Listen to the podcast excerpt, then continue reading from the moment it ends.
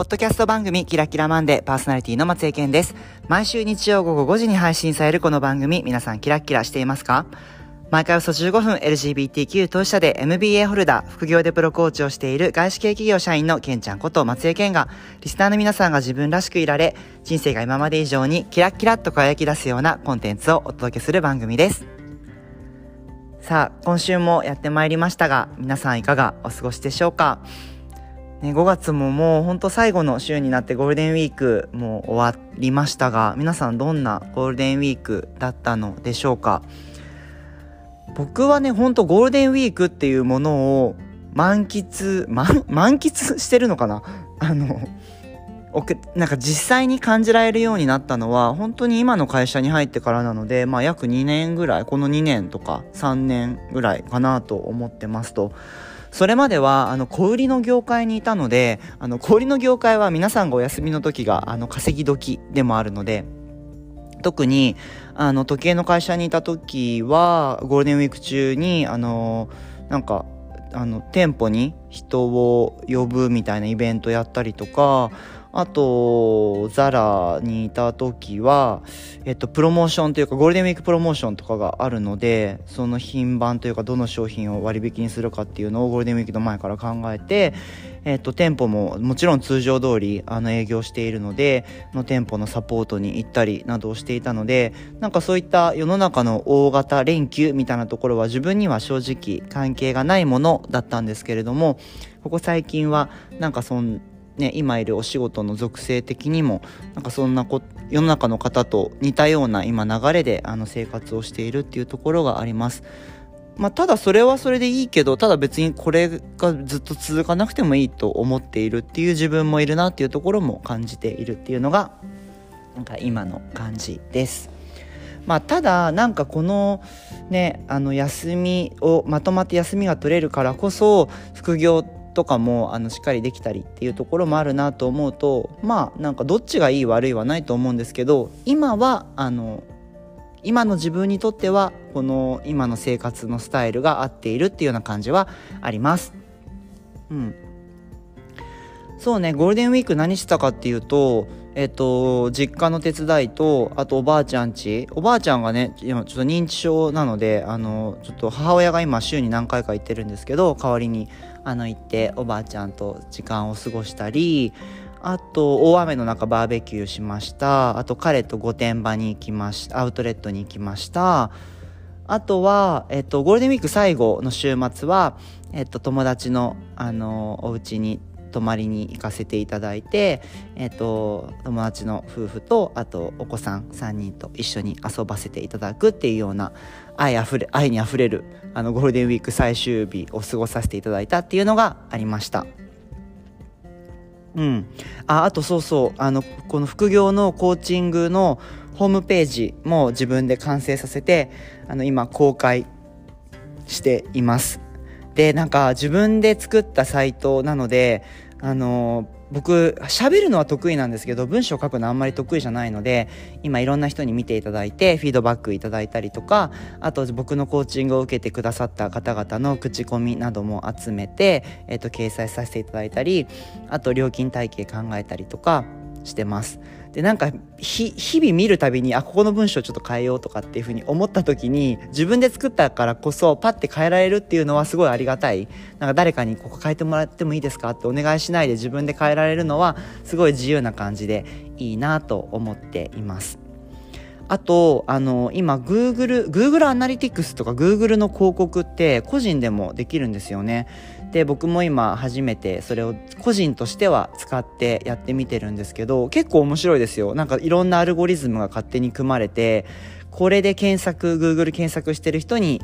あの地域とかいろんな、ま、メトリックスがあるんですけどそれで検索してる人にあの僕のコーチングラボという屋号であの副業のコーチングやってるんですけどそのサイトが表示されるみたいなのを組んだりとかでクリック数に応じて課金になるので今5月はね860円ぐらいかな。あのなんか Google から請求があるみたいです。でなんかそんなのも実際使いながらなんか広告とかマーケティングみたいなのに携われるっていうのも結構面白いしなんかまた新しい学びがあるなと思いながら今あの自分のコーチングラボの、えーと、ホームページの運用っていうところもしています。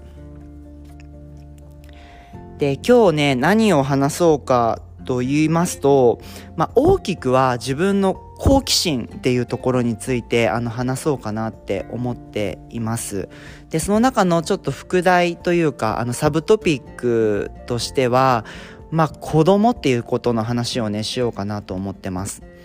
で、僕改めて気づいたのは、僕本当に好奇心が強い人だなっていうことなんです。これ自分の結構人生の大きなテーマかもっていうところにも気づいていて自分の好奇心を率直に満たしていく満たしているっていう瞬間が本当に幸せを感じてて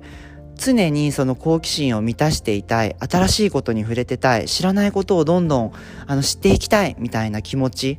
が本当に強いなと思ってます。で、正直その先に何があるかはちょっと分かってない。うん。ただその瞬間楽しいとか知りたいと思うことに純粋にあの向き合ってるっていう自分がすごくあの満たされているっていう実感があったり、そんな自分がすごい好き？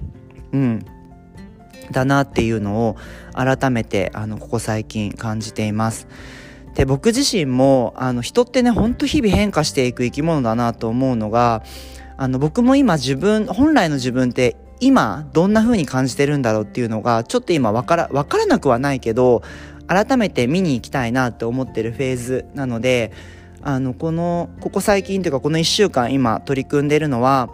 あの自分らしさって何だろうって日常の中でなんか何回かパッと思い返してその時にふっと思う言葉とか目に入ってくるものっていうのをポストイットに一言で書いてあの僕今袋を持ち歩いてるんですけどその袋にこうやって入れていくっていう作業をしてます。で来週ちょうど1週間それやったので来週それを開封してあの並べてみてあのありのままの自分とかで今って自分どんな風に見えてるんだろうっていうところをちょっとあのまた考えたいなと思っています。なんかそんなことをあの今やっているっていうのが今の僕です。で子供っていうところはこれ好奇心にも本当つながってくるんですけどあのさっきゴールデンウィークの最後の週末土日であの友人の家に泊まらせていただいて子供たちとも遊んで気づいたのがやっぱり俺子供が好きだっていうことだったんですね。で何が好きかってなんか前もちょっとお話した通り子供のその純粋さとか、まあ、自分の持ってる愛をこうやって誰かにあの渡したいとかっていうのも嘘じゃないもちろんそれの自分もいるけど一番子供と接していて何に気づいたかっていうと自分の好奇心が満たされているっていうことだったんですね。これどういうことかっていうとあの大人になるときっとこれ聞いてくださってる皆さんもそうなんですけど世の中のいろんなことが分かってくるじゃないですかそれで年を重ねるといろんなことを経験したりとかっていうのがあの、まあ、直接的に影響してると思うんですけどなんで中学生の頃って恋愛とかが分かんないんで恋愛って何だろうってドキドキしたりえキスって何とかってドキドキしたりみたいな知らない好奇心がどんどん湧いてきてた時期があると思うんですがなんか僕も今例えばね、じゃあキスって言っても、まあそんなドキドキしないんですよ。もう、もうある程度のキスは知ってますと。まあ人が思いつくような最上級のキスでも、まあ割と想像できる。みたいな感じで、あの知ってることが増えたことによる日常の中での好奇心とかワクワクをそこまで刺激されていないっていうのがありますと。で、そこをぶっ壊してくれるのが子供の存在だなっていうことに僕気づいたんですね。っていうのもやっぱりあの子供と接してたりあの子供っていうのは乳幼児も含めてあの接してるとやっぱり自分が経験したことないことが本当に瞬間瞬間で起きてくる。うん、急になんかななんて言ったの？みたいなことをあのなんかその子はねパンチンってなんか急に言い出すんですけどそういうことを言い出したりとかえそれ何なの？みたいなこととかあと急に元気だったけど不機嫌になったりとか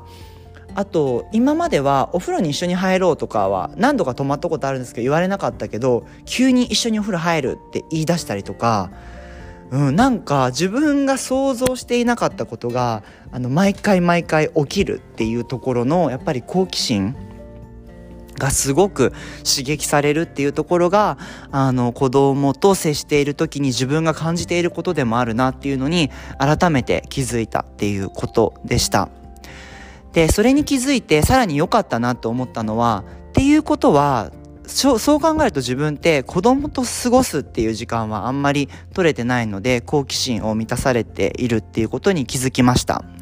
で、あとは、例えば高齢者の方とか、あと障害を持ってる方と時間を過ごすっていうことも、正直、あの、今日常的にはないことでもあるので、ちょっとそういった方たちとも接することで、自分の好奇心がどんな風に触れるかっていうところも、試してみたいなっていう、また別の好奇心が出てきたっていうところがあります。で、実際それを試してみて、本当に自分の好奇心が触れるか触れないかはやってみなきゃわからない。けど、なんか試してみようと思うことができたっていうのは、なんかいいことかなと思っています。で、えっと、子供とね、接すると、まあ、好奇心が満たされるってことに気づきましたと。で、自分は、まあ、セクシャリティがゲイで、あの、日本は今、同性婚が認められていないので、もし僕が、あの、子供を育てたいと思うと、まあ、養子縁組か里親っていう、まあ、選択肢があって、で養子縁組の場合は、まあ、片親として、あの、申し込むので、割とハードルが高かったりとか、まあ、いろんな資格が必要だったりっていうところがありますと。で、里親の場合も、片親として里親を申し込むので、あのー、ちょっと現実的に考えて難しいかなと思っています。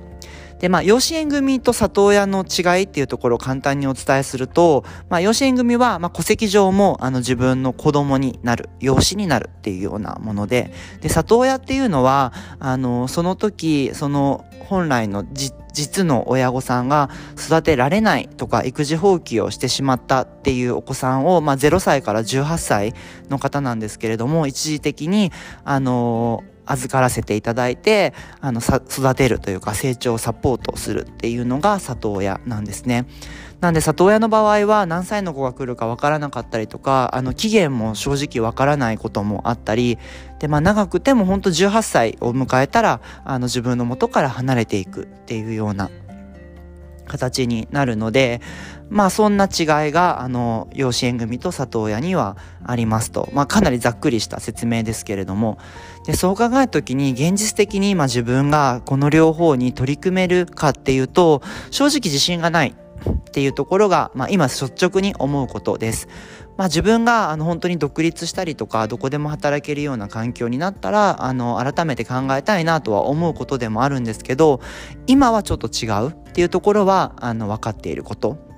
ただその一方子供と関わるっていうことは諦めたくないとも思っていてでそうなった時になんかどんなことをしたいかなって思うとまあもちろんねあの引き続き大好きなその友人のあの家族の子供の育成に携わっていくっていうことはまあ友達として関わっていくっていうことはもちろんなんですけれどもあの教育とかあと子供に携わるビジネスをもう一つ副業で始めてみようかなっていう今好奇心が出ていますと。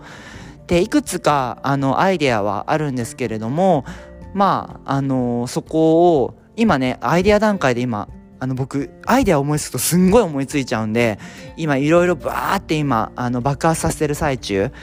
あのアイディエーションというかアイデアをあの考える時って本当に、えー、と爆発と収束みたいな感じで、まあ、広げるタイミングと収集そこをこうでまとめていくっていう、この2つを行き来するんですけど、今はあの爆発させてるフェーズなので、いろんなアイデアをすっごいもう膨らませて、あの、あんまり制限なく、こんなこともしたい、あんなこともしたいっていうのを一旦今広げている最中であります。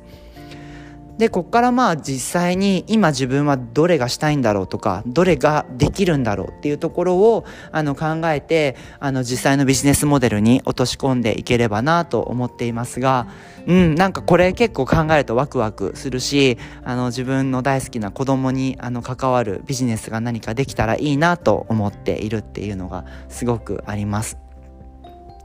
ね、なんか本当にその選択肢の一つとして、あの保育士の資格を取るっていうことも一つ選択肢に入っていますし、あとは保育園とか幼稚園の経営っていうのも、あの自分の中では一つ面白いなと思って、あの個人で、あ保育園や幼稚園を、あの、買収、買収？うん、して、あの経営をするっていうところもなんか面白いかもって思ったり、まあ、ただ今ね、アイデアの段階なので、本当にあのいろいろ広げてみて、自分が何がしたいかっていうところの好奇心に従って、また動いてみたいなと思っていますが、なんかそんな風に今また自分の人生のなんかフェーズが少し変わってきて、で、今タイ今のタイミングでこのありのままの自分って何だろうっていうのを今ポストイットに書き出しながら、あの、改めて考えてるっていうフェーズです。いや、なんか人生って本当いろいろあるよね。なんか一定って全くなくて、あの、本当にね、山あり谷ありっていう言葉がとっても正しいなと思うし、まあ僕の場合はどちらかというと速度が速いので山あり谷ありっていうゆっくりっていうよりも結構ジェットコースターっていうような あの印象が自分の中では強いんですけれども本当にあの上りがあれば下りもあってあのぐるぐる回ることもあってうんなんかそんなエキサイティングな改めて人生だなって思いますし皆さんもなんかそんなあの自分らしいエキサイティングな人生を送ってほしいなと僕は心から願っています。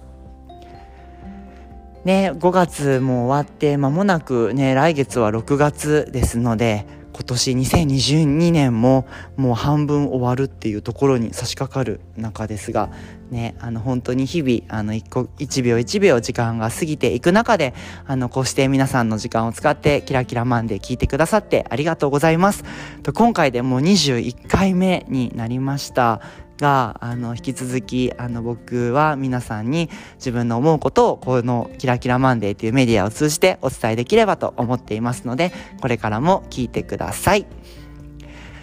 では今日はここで閉じていきますキラキラマンデーではリスナーの皆さんからのメッセージを募集しております。メッセージは公式インスタグラムのメッセージなどからお送りください。メールアドレス、公式インスタグラムは概要欄にも貼ってありますのでそちらご確認ください。それではまた来週日曜午後5時にお会いしましょう。ここまでのお相手は、けんちゃんこと松江健でした。キラッキラ。